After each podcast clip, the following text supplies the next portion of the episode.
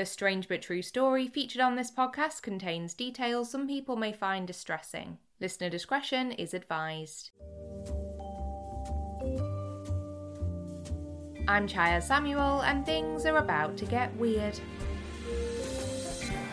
Hello, welcome back to episode 32 of Things Are About to Get Weird. Or if this is your very first time listening, a big thank you for taking a chance on a new podcast. I am over the moon that you're here. I hope you've all had a great couple of weeks, and if you're in the UK like me, I hope you're enjoying the longer days and the brighter weather and feeling excited that spring is finally here. And after that lovely, light, and fluffy intro, let's take a sharp turn into the far less cheerful yet completely fascinating topic of today's episode.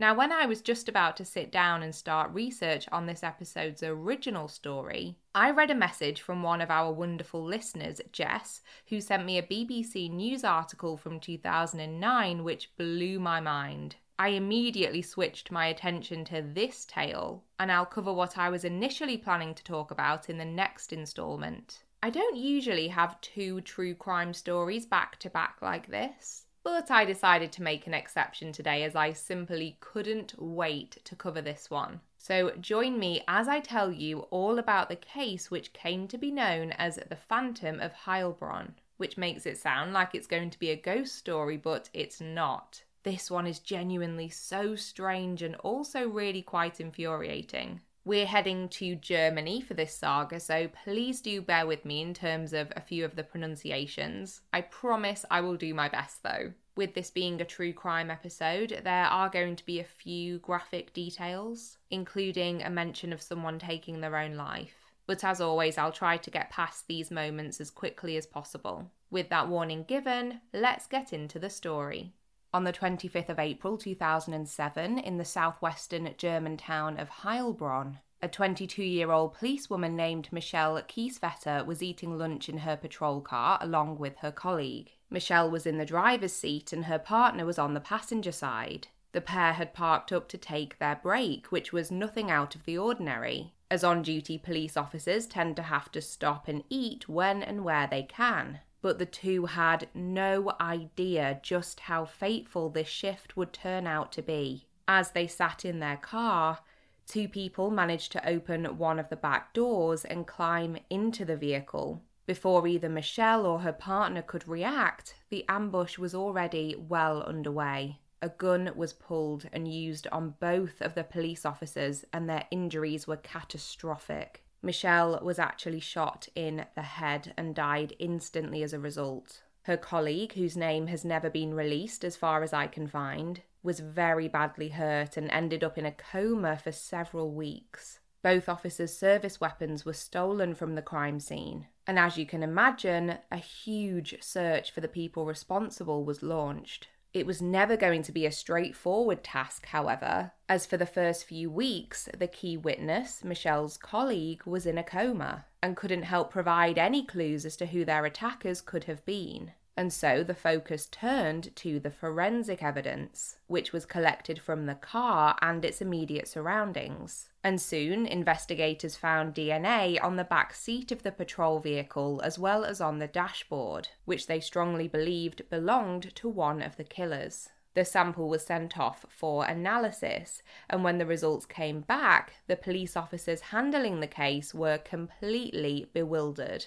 The DNA from the crime scene was a match for an unknown female criminal who had been nicknamed the Woman Without a Face by the German authorities. Since 1993, her DNA had been discovered at the site of numerous serious incidents, including now six different murders as well as several robberies. Investigators hunting this elusive serial killer had so far had no luck whatsoever in apprehending her, and she was considered by the police to be the country's most dangerous woman. And now she had killed one of their own, an officer on duty. The Heilbronn police were at a loss for answers and in an attempt to help identify the woman without a face, Michelle's killer, they offered a reward which eventually reached the sum of 300,000 euros. But they were far from the first police force who had been completely stumped when it came to the identity of this suspected serial killer.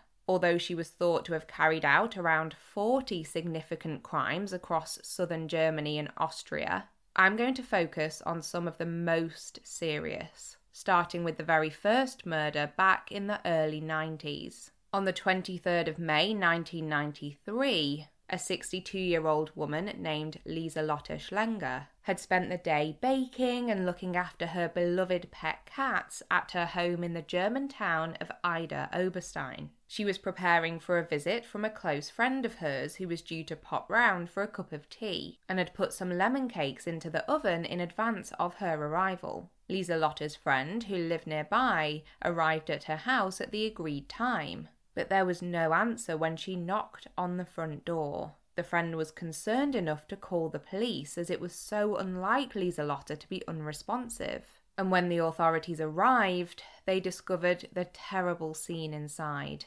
Scattered across the kitchen table was a bouquet of flowers, and close by was the lifeless body of the 62 year old.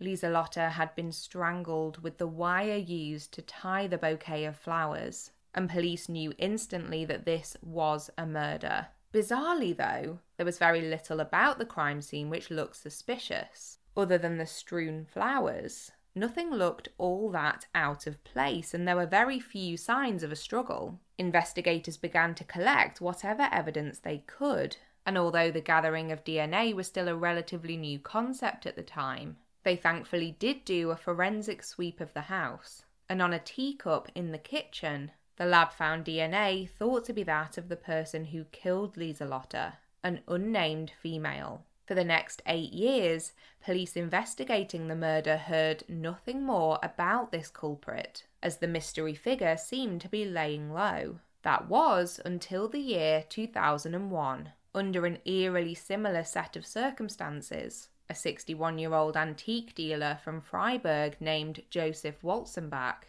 was found dead in the kitchen of his shop premises on the 21st of March of that year. Like Lieselotte, Joseph had been strangled, this time with a piece of wire which would have been used in the garden, though he had also been robbed. Over 200 euros had been stolen from him following the attack. On this occasion, police were able to find numerous DNA samples at the scene which pointed to the perpetrator, including on Joseph himself, on several items in his shop, on a door handle, and even on the closed sign, which looked to have been placed in a window by the killer before they left. When the DNA was analysed, it was found to be a match for that discovered on the teacup in Lieselotte's kitchen. And this, plus the various similarities between the methods used in both killings, led police to believe that they were witnessing the work of one common murderer. Jurgen Brauer, a state prosecutor who became connected with the case, is quoted in the Sydney Morning Herald as saying this of the first two killings. So after 2001, we had two murders. Not enough to classify the perpetrator as a serial killer, but with similarities. Small amounts of cash stolen, the same modus operandi in the way the victims died, both killings committed indoors with no sign of a break in, this in itself suggests the killer builds up a non threatening rapport before being let in. And the female suspect's DNA continued to show up time and time again at the sites of some seriously heinous crimes over the coming years. On certain occasions, it appeared that the woman without a face was the accomplice to a murder or would be murder. For example, on the 6th of May 2005, Two brothers in the city of Worms got into a major fight, and one of the siblings ended up pulling out a gun and shooting the other. The shot wasn't fatal, but easily could have been, and a full investigation into the case was launched. Forensic analysis was carried out on several of the items involved in the crime, and when the bullets were tested, I'll give you one guess whose DNA was found on the ammunition, and the examples keep on coming. A couple of years earlier, on the 1st of January 2003, an office building near Frankfurt was the target of an orchestrated break in, which police described as looking and feeling very professional. Whilst only a small amount of money was actually stolen in the end, no fingerprints were left behind. However, a tiny sample of skin cells was found at the scene, and this was evidence enough to conclude that the woman without a face was the person responsible. Then there were the altogether more bizarre incidents, which, when added into the overall picture of the person they were hunting for, only made matters more confusing. In 2001, the mystery female's DNA was found on a discarded syringe which had been used to take heroin. The needle was turned into police by a frantic mother whose young son had accidentally stepped on it whilst running around a playground in the town of Gerolstein. Just a couple of weeks after this, police attended a burglary scene which had taken place at a caravan, where they found a discarded biscuit which looked as though it had been spat out. When it was tested for DNA, it looked as though the woman without a face had struck again. Due to the nature of the crimes, police began to theorise that the woman was perhaps a drug user who travelled around mostly southern Germany, breaking into homes and businesses to steal what she could. There were suggestions that she could be tied up with several other criminals. Hence, why her DNA was sometimes found at the scenes of crimes where she would have been an accomplice rather than the direct perpetrator. From this, the train of thought went that if she was part of some kind of gang or organisation, it wasn't that unusual that her identity would be so secretive, as the likelihood of someone else in the gang giving up her name was very slim. Now, after the murder of police officer Michelle Kiesewetter in 2007, the pressure was really on to identify the faceless woman once and for all. After the killing, the suspect was re nicknamed the Phantom of Heilbronn. And if you watch a lot of true crime documentaries or listen to a lot of podcasts, you may know that this is a tactic sometimes used by investigators or journalists to bring new attention to a wanted perpetrator. One of the most notable examples of this in recent history is that of the Golden State Killer. Until around 2013, he had been known as the Visalia ransacker and then the East Area rapist. And when the authorities realised his DNA was identical to the person they had been calling the original Night Stalker, these names were combined into the catch all term EARONS, but it was all quite confusing. In 2013, the legendary late journalist Michelle McNamara coined the term Golden State Killer in order to bring new awareness to the case. And as many of us know,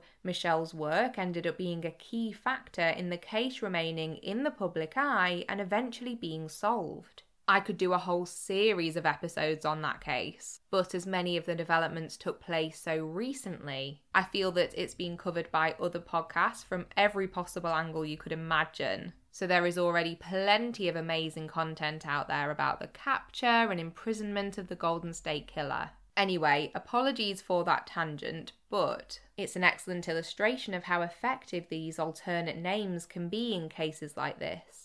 So in 2008, things got even stranger when the bodies of three murdered Georgian car dealers were discovered in a river just south of Frankfurt. Two men, one from Somalia and one from Iraq, were found guilty of the killings and jailed. But when investigators carried out forensic testing on a car belonging to one of the men, the DNA results once again matched with the Phantom of Heilbronn. The crimes that she was being tied to were getting more and more random, and police were scrambling trying to work out what possible links there could be between them all. The story had, naturally, gripped the town of Heilbronn and beyond. A local taxi driver named Christoph Braun was quoted in The Guardian as saying, Of course I'm following the case of the Phantom. We all are. Every few weeks, it seems, there's a story that this DNA has been found at a crime scene somewhere else. Who knows? Maybe the Phantom is even dead, and some other criminal is leaving traces of her DNA to fool the police. But it wasn't until a year later that the authorities got a lead in the case which would finally give them some answers. In March of 2009, Police in France were investigating a truly awful incident in which a man's body had been found almost completely burned. As they looked into the case, they started to believe that their John Doe was an asylum seeker who had been missing in France since 2002. Sadly, I wasn't able to find his name. I'm not sure that it was ever actually released. But after this connection was established, police were able to find his initial asylum application file. Now, within this file were the man's fingerprints, which he had given after first arriving in France. The idea was that from these, police would be able to carry out DNA testing in order to positively identify him as the man whose body had been discovered. But what they found instead was the DNA of the phantom, and at this point, if your eyebrows are raised and you're thinking that this can't be right, you are correct. It was impossible that the DNA from the John Doe, who was a biological male, and the Phantom, who was a biological female, were a match. And so, with the authorities completely baffled, the DNA from the fingerprint sample was tested once again, and this time no match to the Phantom was found. And as the implications of this discovery sunk in, and the puzzle pieces started to fall into place, investigators back in Germany came to a stunning realization. The nickname of the Phantom was more fitting than they could have ever predicted, because the serial killer they were hunting didn't exist. I know this is absolutely wild. For over 15 years, the police had been searching for a murderer and following a forensic lead that would take them absolutely nowhere because the DNA hadn't come from anyone involved in the 40 plus crimes it was linked to, at least not directly. Let me explain. Sometime prior to 1993, a factory in Bavaria was contracted to either produce or package various types of medical supplies. One such item which passed through the factory was a type of cotton swab used for none other than the collection of DNA samples for analysis. And at some point during the long production process, whether it was during the handling of the raw materials or the final packaging up of the swabs, a worker at the factory mistakenly contaminated a number of them with her own DNA. This could have been via something like accidentally touching the cotton ends of the swabs with her bare hands after they'd already gone through the sterilisation process, for example. But regardless of how it happened, it had sealed the fate of her genetic information now showing up on any future test carried out using those swabs. The contaminated swabs clearly found their way into a number of forensic kits and labs across Germany and other neighbouring European countries, and were being used from 1993 until 2009. Once suspicions around this possibility were raised in 2009, investigators were able to go back and trace the origins of all the swabs used in the Phantom of Heilbronn cases. And sure enough, they had all been produced at the same Bavarian factory. The women who had been working at the factory during the relevant time frame were all asked to provide a DNA sample, and an ironically unnamed worker was found to be the unwitting culprit. And the repercussions of this realization were huge, not just because of the criminal cases, which we'll come to in a moment, but the wider scientific world was panicking about the possibility of it happening again. So, after this absolute debacle, the ISO, which is the International Organization for Standardization, stepped in to make sure the likelihood of history repeating itself would be drastically reduced. They published a new standard entitled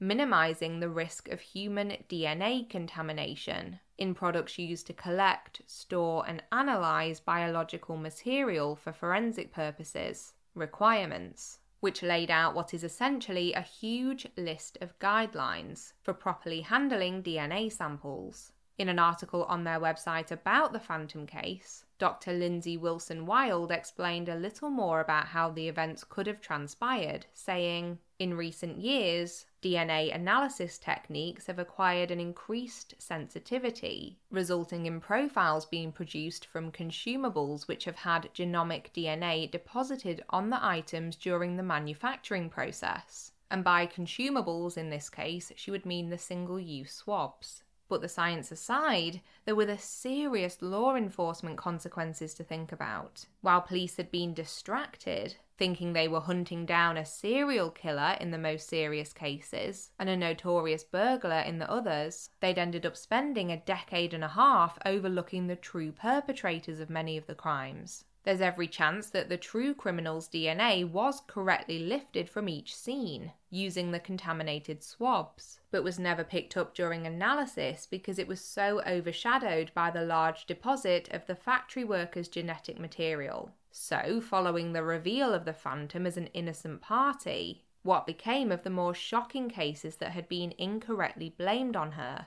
Well, unfortunately, in the cases of both Lieselotte Schlenger and Joseph Walzenbach, I couldn't find any further updates whatsoever. I tried to have some hope that perhaps their real killers have been found and only reported in the German media, which is why I haven't been able to find any articles in English about it. But realistically, I just don't think any evidence remains for this to be able to happen. It genuinely infuriates me to my core to think that their murderers have just spent their lives walking free, all because of something as simple as a contaminated cotton swab. But that is the nature of this story, it's just completely bizarre. In many of the cases where the Phantom was thought to be an accomplice, I think it's fairly safe to say that those convicted of the crimes probably acted alone. And in those instances, at least the right person was held accountable rather than just not searched for in the first place. But when we get to the killing of Michelle Kiesewetter, things get altogether stranger. Every now and again, when I'm researching a story for the podcast, I'll stumble across an article about a certain element of a case and be stopped in my tracks. And that's exactly what happened in this instance. I did some more digging into what became of Michelle's murder case, expecting that perhaps it was a robbery gone wrong, as both officers' service weapons were stolen, or even that the murderers were a couple of disgruntled known criminals with a vendetta against the police force. What I found was that Michelle was actually killed by two members of a neo Nazi terrorist cell in a targeted attack. The reasoning behind the ambush is quite odd, but from what I understand, it seems that Michelle's stepfather had been interested in renting a pub in eastern Germany, but was outbid by a man with ties to the far right group known as the NSU, or National Socialist Underground. I can only assume that at some point within the bidding process, Michelle herself had encountered a couple of members of the NSU, or at least been told about them in detail given what happened next. In 2011, two known neo Nazis and NSU members, Uwe Böhnhardt and Uwe Mundlos, were found dead after taking their own lives after investigators began searching apartments known to have been hideouts for the pair and other NSU affiliates, they not only found clothing with Michelle's blood on it, but both Michelle's and her colleagues' service weapons. Police concluded that the two officers were attacked after Böhnhardt and Mundlos thought Michelle had recognised them around Heilbronn, which I thought was a bit of a stretch at first. But then I realised the town Michelle was born and raised in is the same town as that pub was in. So her and her family's connection to the area is much more solid than I first understood. But details and logistics aside, this is a truly shocking conclusion to Michelle's story on top of an already bewildering backstory involving the Phantom. I wanted to round off this story with one of the most interesting observations I made during my deep dive into it, and that was the way it was reported prior to 2009. There are dozens and dozens of articles from huge established news sources, which, of course, really do go hard on presenting the woman without a face slash Phantom of Heilbronn story as this sensational saga about a mystery female murderer. For example, there's still a piece from The Telegraph up online from 2008 with the headline Europe's most prolific female serial killer strikes again. The Guardian piece I mentioned earlier was also published in 2008 and talks of the race to catch Germany's female serial killer and details many of the ways the police believed she was evading capture, from wearing gloves to leaving no witnesses by carrying out her crimes swiftly. Of course, hindsight is 2020, and naturally this is all based on what the police were telling the media at the time but it's truly fascinating to look back with the knowledge of what was really going on and read these articles through that lens. Obviously, we can hope that many lessons were learned from this case and that nothing like this would ever occur again. But to be honest with you, until I looked into this story, I'd never considered that an incident of DNA contamination like this could ever happen in the first place. I think I've always put my full faith into it and assumed that the techniques were infallible and nothing much could go wrong. But this tale has served as a useful reminder that there may sometimes be room for human error. I know I say this about a lot of our lesser known stories, but I'm genuinely quite surprised that this one has never been made into a film, or at least used as inspiration for one. But you never know, it could still happen. Ultimately, I just feel terrible for the families who never received answers as to who was responsible for the death of their loved one, and I hope they took some comfort in that ISO document and the knowledge that this would now be unlikely to happen to another family. And of course, it's reassuring to know that the police forces who were supplied by that Bavarian factory stopped using those swabs, and so were able to lay the phantom to rest and focus on hunting down the real fiends. So, I hope you found that absolute roller coaster of a story as bizarrely intriguing as I did. A big thank you once again to Jess for sending me that initial article about it. All I keep thinking about, you know, is how terrible the factory worker must have felt when everything came to light. It was probably a split second honest mistake that she may not have even remembered making, and it just caused such chaos. This is the definition of a strange but true story to me. It's mind boggling to look back and see the knock on effects of one small error and how everything evolved into this scandal. As you can imagine, I devoured many an article when putting this episode together. But before I give them their shout outs and tell you how you can get in touch and share all of your thoughts too, it's time for, drumroll please, our outro feature, Weird Media. I've just realised that there's actually a little bit of a tedious link between the film I wanted to recommend to you today and our main episode subject. But I promise it's completely unintentional. To be fair, it's only really the title that ties in with today's story, but still, it's enough of a connection for me. I'm talking about the 2020 thriller starring the incredible Elisabeth Moss, The Invisible Man. I remember watching this movie in lockdown and it was fantastic. I love a psychological thriller, and when that genre is combined with Elisabeth Moss's unbelievable acting, you know it's going to be a winner. As always, with anything like a film or a book, I don't want to give too much away, but the premise of the story is that Elisabeth's character, Cecilia, is in an abusive relationship with this awful man who appears to take his own life after they break up. He's very, very wealthy and leaves her a fortune. But Cecilia begins to suspect that the whole thing is a hoax and that her ex is very much alive. I don't really want to tell you any more than that about the plot, but if you're into that horror, thriller genre and enjoy a sci fi element to your films too, it's well worth a watch. The film is inspired by the H.G. Wells novel The Invisible Man. I haven't personally read it, but I believe it's more loosely based on rather than being a 100%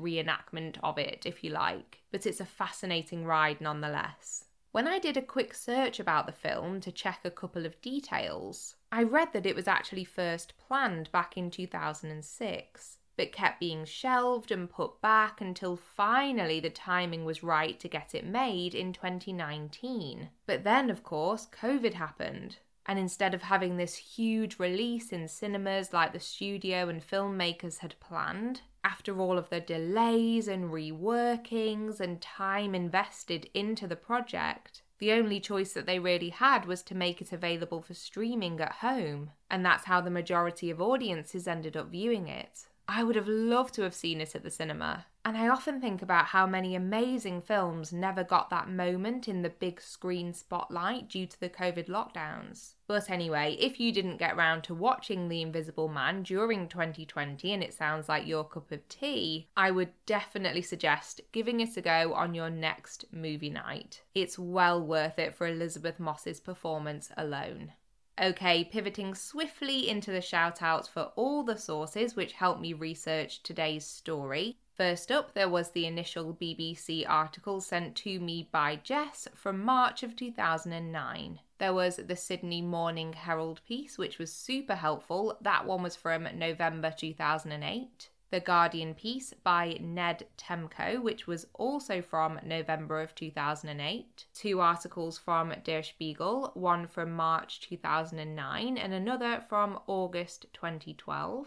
There was a fantastic article from iflscience.com. I love that website. It features a great overview of the story and links to a lot of other deeper articles too. That one was by James Felton from January of 2021. As I mentioned, the ISO website was also very useful, both for their full standards document and that separate article about the Phantom case. And finally, we had an article from thelocal.de from November 2011, which focused on Michelle's murder.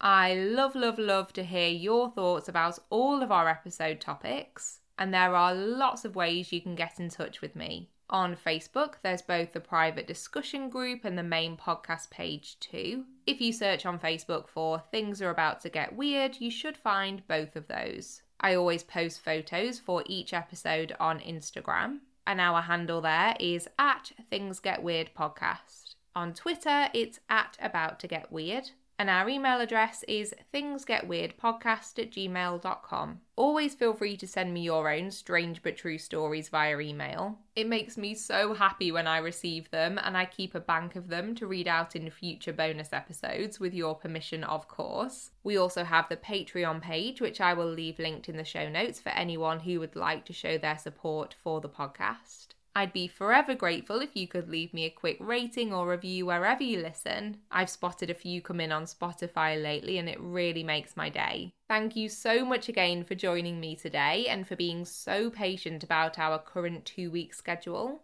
I have had a couple of ideas about how I could manage things so that there is weekly content for you all, but I'm just figuring out details, so please do stay tuned on that front. Until next time, take care of yourself and others and keep it weird, but the good kind of weird.